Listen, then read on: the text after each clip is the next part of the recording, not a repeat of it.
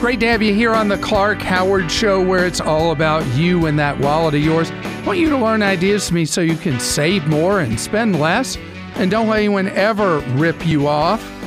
Coming up in just a few minutes in today's Clark Rageous Moment, I want to tell you about a ripoff that can wipe out all your savings. And coming up yet later, when you have a car that breaks down, when you need repairs, where do you go? Where are you going to be the happiest? I have brand new data from Consumer Reports magazine on where the best place is to get your vehicle serviced and repaired. I want to talk right now about how student loan debt is just fouling up life for so many people. Student loan debt in the United States now exceeds $1.5 trillion. Think about that $1,500 billion in student loan debt. It's far higher than all the outstanding debt on credit cards. And think about it. A lot of people don't go to college. A lot of people went to college, didn't borrow money. So you have a sliver of the American people owing so much money that it exceeds what the entire American population owes in credit cards, what the entire American population owes in vehicle loans. I mean, this is a hideous problem. And a new report from the Federal Reserve says that it's directly impacting economic growth in the United States. That a huge number of people now have not bought homes because of student loan debt. That another group of people way delayed buying homes because of student loan debt. And then the student loan debt has a twin curse because a lot of people carrying so much student loan debt end up going into default, destroying their credit and increasing the total amount you'll end up owing on student loans. The reality is that the Congress, by trying to do a good thing, did a terrible thing. By allowing teenagers to borrow unlimited sums of money and grad students to borrow unlimited sums of money. And regardless of any possible ability to repay that money based on education earned, degree, skill, whatever, They've set a bear trap for people. In addition, college tuitions have gone up at three times the rate of general inflation in the US economy because all the easy access to money meant that colleges threw financial discipline out the window. And no matter what they wanted to charge, they knew people would just borrow it. And so college costs escalated out of sight. A couple of things here. First, in terms of you, if you're a parent of high schoolers and college is in the cards for them, I want to share with you a meeting I had recently with the head of a school who was talking to me about what she really wanted me to deliver as a message. And it was an intense one from her. The fixation that people have about getting into the it school, the supposed right school, is garbage. She's an intellectual. She didn't use that word. I forget what words she used. They were far more articulate than garbage, but I will use the word garbage, refuse. The idea that how you're going to do in life is going to be determined by where you get that degree is just not accurate. What matters is what you learn and not necessarily where you learn it. And so if one school is X dollars and the other school is X times three, but the X times three school is so much better, forget about it. Go to the school that's X, go to the school that's a third of the cost. Now, there are snobs who make fun of directional schools. Direct, you know what a directional college is? It's one that in its name is blah, blah, blah. Southwestern this, or Northern that, or Eastern this, or whatever.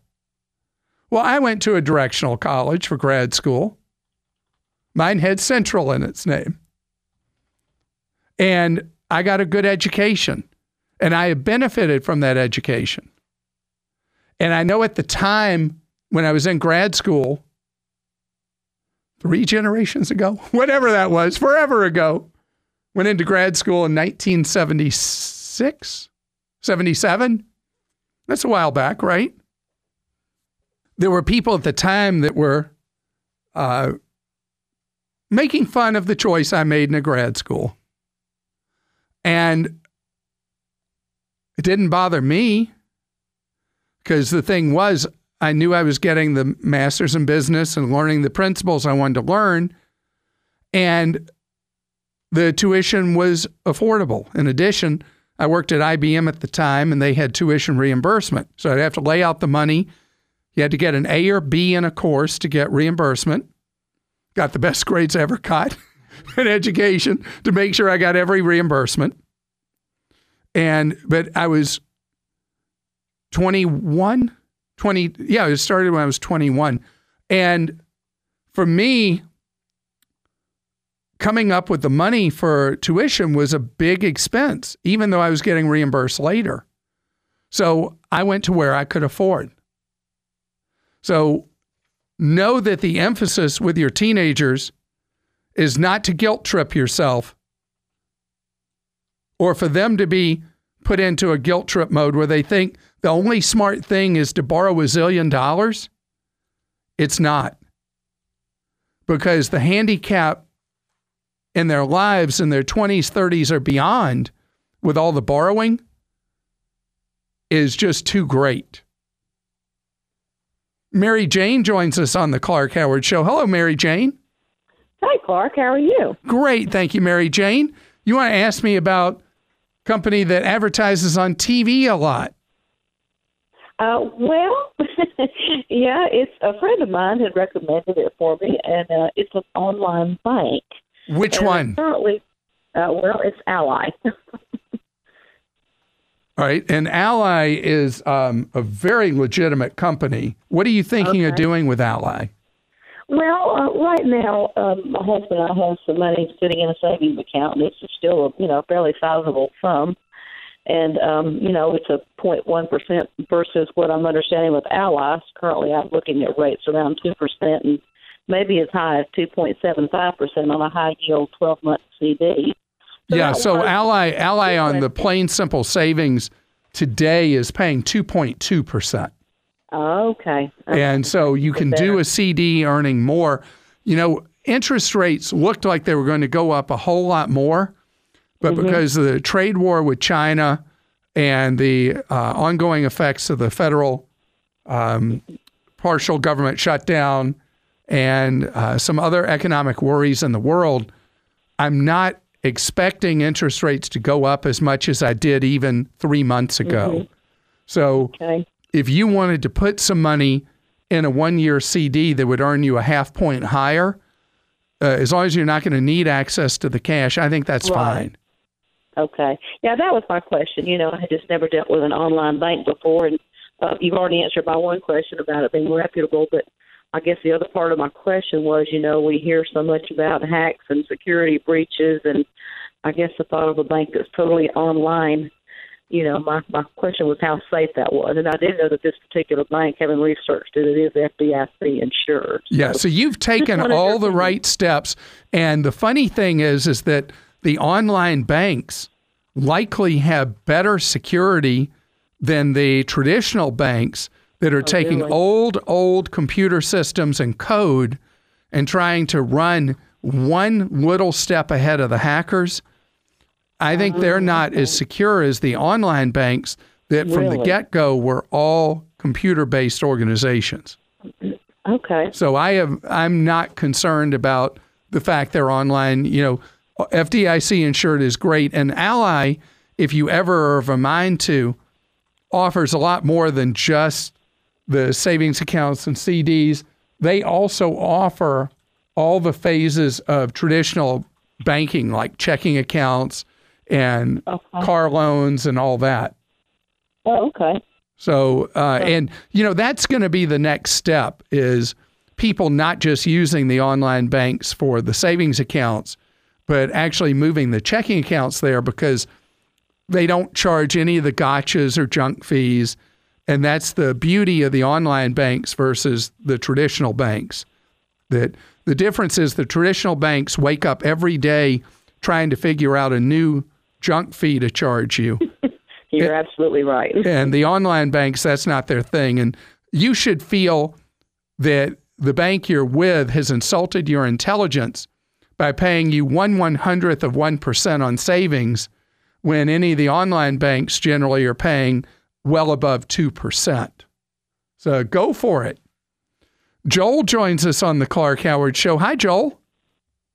Hi there, Clark. Thanks for taking my call. Certainly, Joel.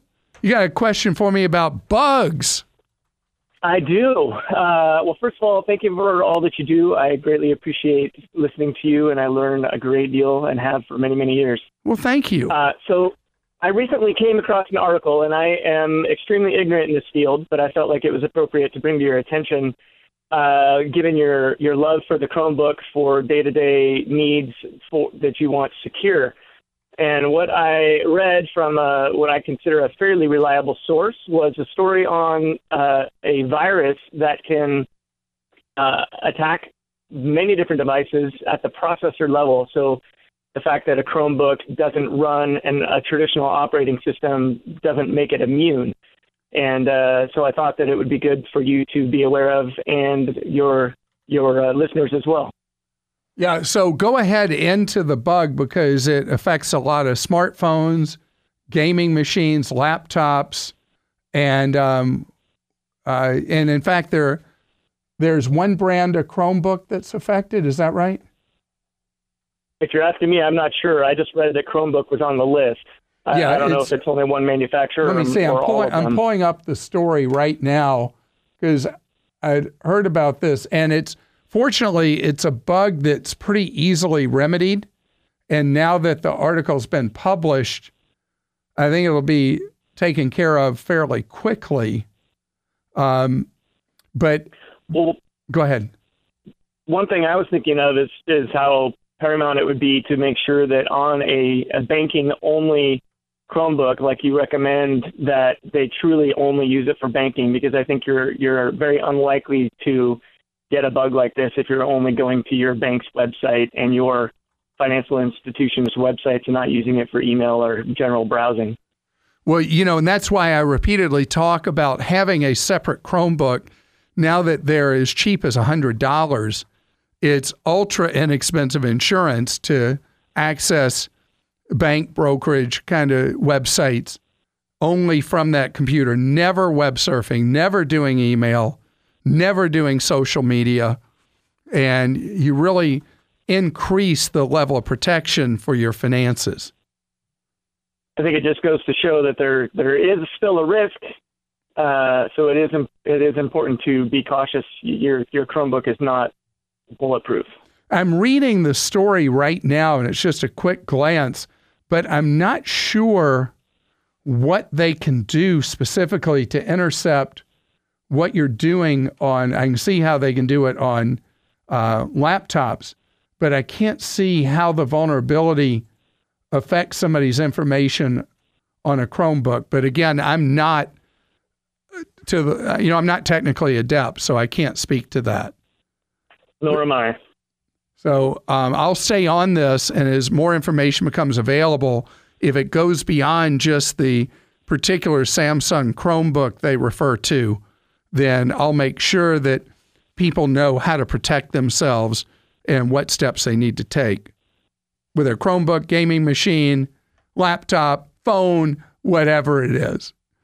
I have a really important Clark moment for you, one that first came on my radar in 2016 and now has become a serious problem. people that are buying a home are being sent false wire instructions telling you where to wire funds for the closing. And the wiring instructions have you send your money to crooks often overseas with no way ever to get your money back. Often, what will happen is the criminal rings will break into the email of real estate agents or escrow agents or closing attorneys. And you get a standard set of instructions where to send money. And so you just assume it's the real instructions for your loan. The only easy way to protect yourself is to go back to an analog era solution. When you are ready to wire money for your home loan, call your real estate agent and and the closing attorney or escrow agent, whoever it is who's doing the actual transaction, and make sure that you confirm the wiring instructions. That step alone will prevent essentially 100% of this scam where people's dreams are broken and their money is stolen and the house they were hoping to buy slips right through their fingers. It's my pleasure to welcome you to the Clark Howard Show, where it's about you learning ways to keep more of what you make. One great thing today is the vehicles we drive are so much more reliable than they used to be, it's not even close. I think about how common it is now that vehicles can go 250,000 miles without any need for major repairs in many cases, minor repairs certainly, and then regular maintenance. That's fantastic. I mean, it's not that long ago in American history, 50 years ago, vehicles were kept typically three years because the quality and workmanship were so poor. Today, because we have the world's most competitive vehicle market, and because of advances in manufacturing techniques and design, vehicles are so much better. And so you're likely the average vehicle on the road now is 11 and a half years old, and not because they tired out, but because we tired of them it's common that a vehicle can go 400,000 miles today. Think about that. So, if you are someone who wants a vehicle to stand the test of time, you want to maintain it and repair it at the right place. Consumer Reports, in its February issue, has a write up about where you should have a vehicle repaired with data on where people have the best results based on a survey of 40,000 people. Far and away, not even close, by far, the highest rated place to have a vehicle repaired and maintained from this survey of 40,000 people is from independent shops people routinely have very, very, very good experiences. On the other hand, the worst experiences across the board are in the service bays of franchise car dealers. This isn't my data, this is Consumer Reports. Don't scream at me. And the numbers are so extreme from going to an independent shop to going to the dealership service bays, it stuns me. The numbers are so different. But just because you go to an independent shop doesn't mean they're going to do a great job. Just by nature of being an independent shop doesn't mean they're competent, doesn't mean they're knowledgeable about your vehicle, and doesn't mean they're honest. You want to work with a place when the stakes are low. Not when your vehicle's broken by the side of the road. You want to have a history with a repair place. And you want to know the people there and you want to feel comfortable that that's where to go. And there was a trend that occurred in the United States starting in the early 80s with shops that specialize in only a particular brand or two or three, where they specialize. And it became a big deal with European vehicles and then went on to the Japanese. So there'll be shops that only repair Toyota and Lexus, only repair Honda and Acura, only repair Nissan and Infiniti. You get the idea that they only have to become expert at those particular brands. They only have to stock parts for those particular ones and their independence. And checking reputations online now is really helpful, something that didn't used to exist. The second thing I wanted to mention from the Consumer Reports research is whether or not you should buy a vehicle extended warranty or service contract.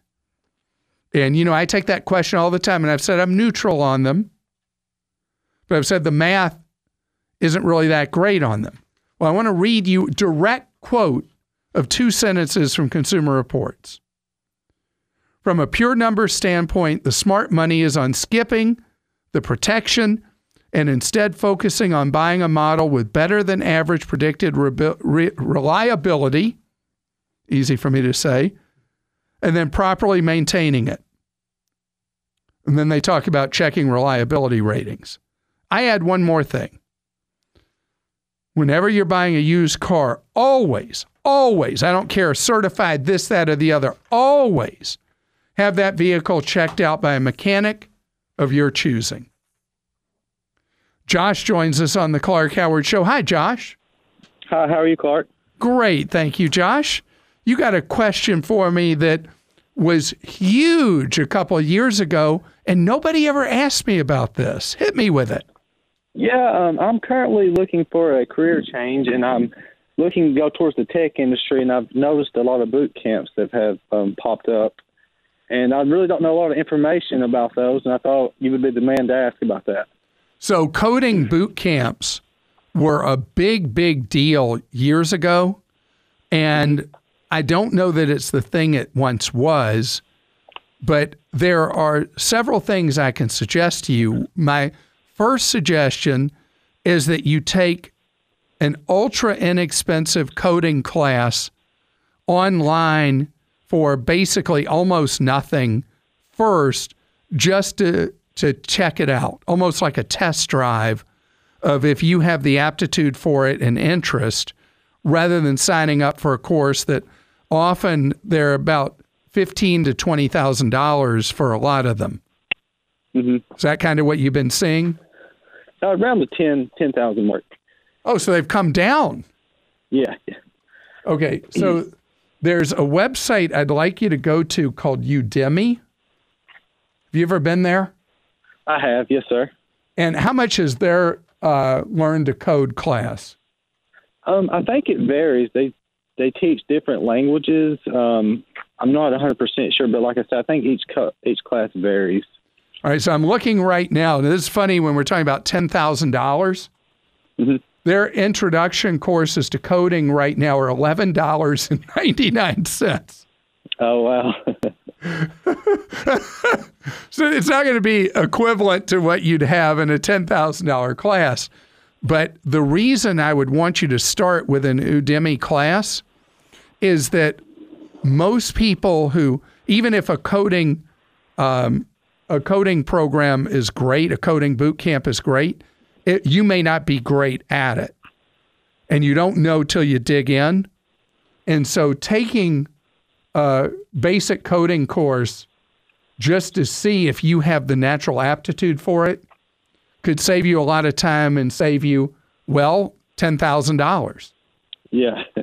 Now, if you do find that coding is something that, that looks like it's going to be a natural fit for you, before you pick a course, what I like for you to do is talk to employment recruiters at companies that are likely to employ you as a coder and ask the recruiters where they get their best students from or best employees from Okay. Because, I mean, the whole idea of going to a coding boot camp is to get employment at a really good pay rate, right? Right.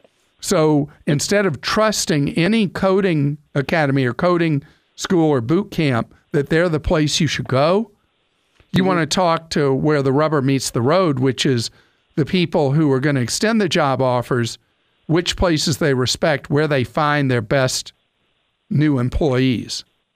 Yeah, okay. The, the course I'm actually looking at, they um, guarantee a job within six months, or they return or they refund the ten thousand dollars. That does not compute. I never believe that. Don't ever trust that. Okay. You want to you the real guarantee you want is that the place you go is one that has a great reputation in industry and that people want to hire their graduates. Okay. But I know you sound like you're really anxious to get started and you're comfortable paying the 10 grand. I'm mm-hmm. not comfortable you paying the 10 grand till you've taken a couple of these courses that'll cost you 10 bucks. Yeah, yeah, that makes sense. Okay. And good luck to you. Let me know where you end up with this if you get a great job that pays a lot of money. Oh, yes, sir, I will. Thank you so much for your help. Thank you. And Lynn is with us on the Clark Howard Show. Hi, Lynn. Lynn? Hey, Clark. Hi. Yeah, there I am. I came off mute. Yeah, hi. Thank Hi. you. So um, I can't help you much if you're muted, right? Yes, but then um, if a dog started barking, you you your listeners aren't necessarily um, listening for that sound. So what kind So of far, dog do you good. have? we have an Australian Shepherd who, of course, wants to organize everything. Oh. Well, how can I be of service? Um, thanks. Yeah. Um, so I've been listening since this fall, and I like your conventional wisdom approach to investing. You know, the most important thing is to do something, get started, and you know, start with the basics and and the low cost funds. I think that's all great. And my husband and I have been doing that, but now retirement is not so far off. And in fact, my husband did retire in December, so we're gonna Is he driving you crazy? not yet. Okay, good. I'm uh I'm going to drive him crazy. I'm a furloughed federal employee right now. That's a Aw. side issue. Let's not go there yet. And uh, because of him and whatever you've saved and invested, the two of you are able to get through this better than a lot of your fellow federal employees. well, actually, that is a little bit of the irony, is because this was coming and some other issues. Uh, we were definitely max savers this last year, so we'll we'll weather it for a while longer. But obviously, no one can take this type of disruption in the long term. Exactly. Yeah. So um, the conventional wisdom side, a lot of your callers are people starting out in their careers or getting into mid-career. I don't hear people calling in, so that's my service to America today, um, who are right at the point where they're going to start withdrawals from an IRA. And so, what's the conventional wisdom in terms of types of investments? Like, let's pretend a him Yes. that um, we have uh, my husband's IRA with Vanguard, and it's in a 2020 target. But now we're going to start to pull from it. Should we move all that to their income fund, hedge our bets, and keep some of it in the 2020 and put some in an income? No, I, I mean you leave it in the 2020 for this reason. The when people hit retirement, like your husband has, they often think, "Well, now I just need to preserve my money." But the reality, the biggest risk is outliving your money with inflation ravaging what you have. How old is your husband at this point? um, early 60s. So uh, he could very easily live 25 more years, more or less. Oh yeah, So if you dial back from, let's say, 62, you dial back 25 years, you're talking 37 if you look in reverse. And you think how much Yeah. life changed and how much has happened from 37 to 62. So now if you Yeah. think, and I'm just guessing 62 based on you saying early 60s. So you think now 62 to 87, that's a huge amount of life in front of him. So the idea of staying in the 2020 is that uh, Vanguard will continue to change the mix in that fund through the years to deal with the fact that you want to accumulate enough to overcome inflation and at the same time have an appropriate mix of risk. Right. I read today that the 20 by 2027 the mix in the 2020 fund will be the same as what's currently in the income fund. So yeah, so uh, he needs some years of growth in front of him to deal right. with it's not early in retirement that the cash flow is important. It's late in retirement the cash flow is important. Because early in yeah. retirement, if you get hit by a two by four financially, you can go back to work. But mm-hmm. much later in retirement, physically, many of us aren't able to or capable of. Right. So that's why the planning is geared towards making sure the back end is solid than the front end. But yeah. at, at, at the situation you're at, once your paychecks start flowing in and all that, there's more issues for the two of you with him retired, you still working.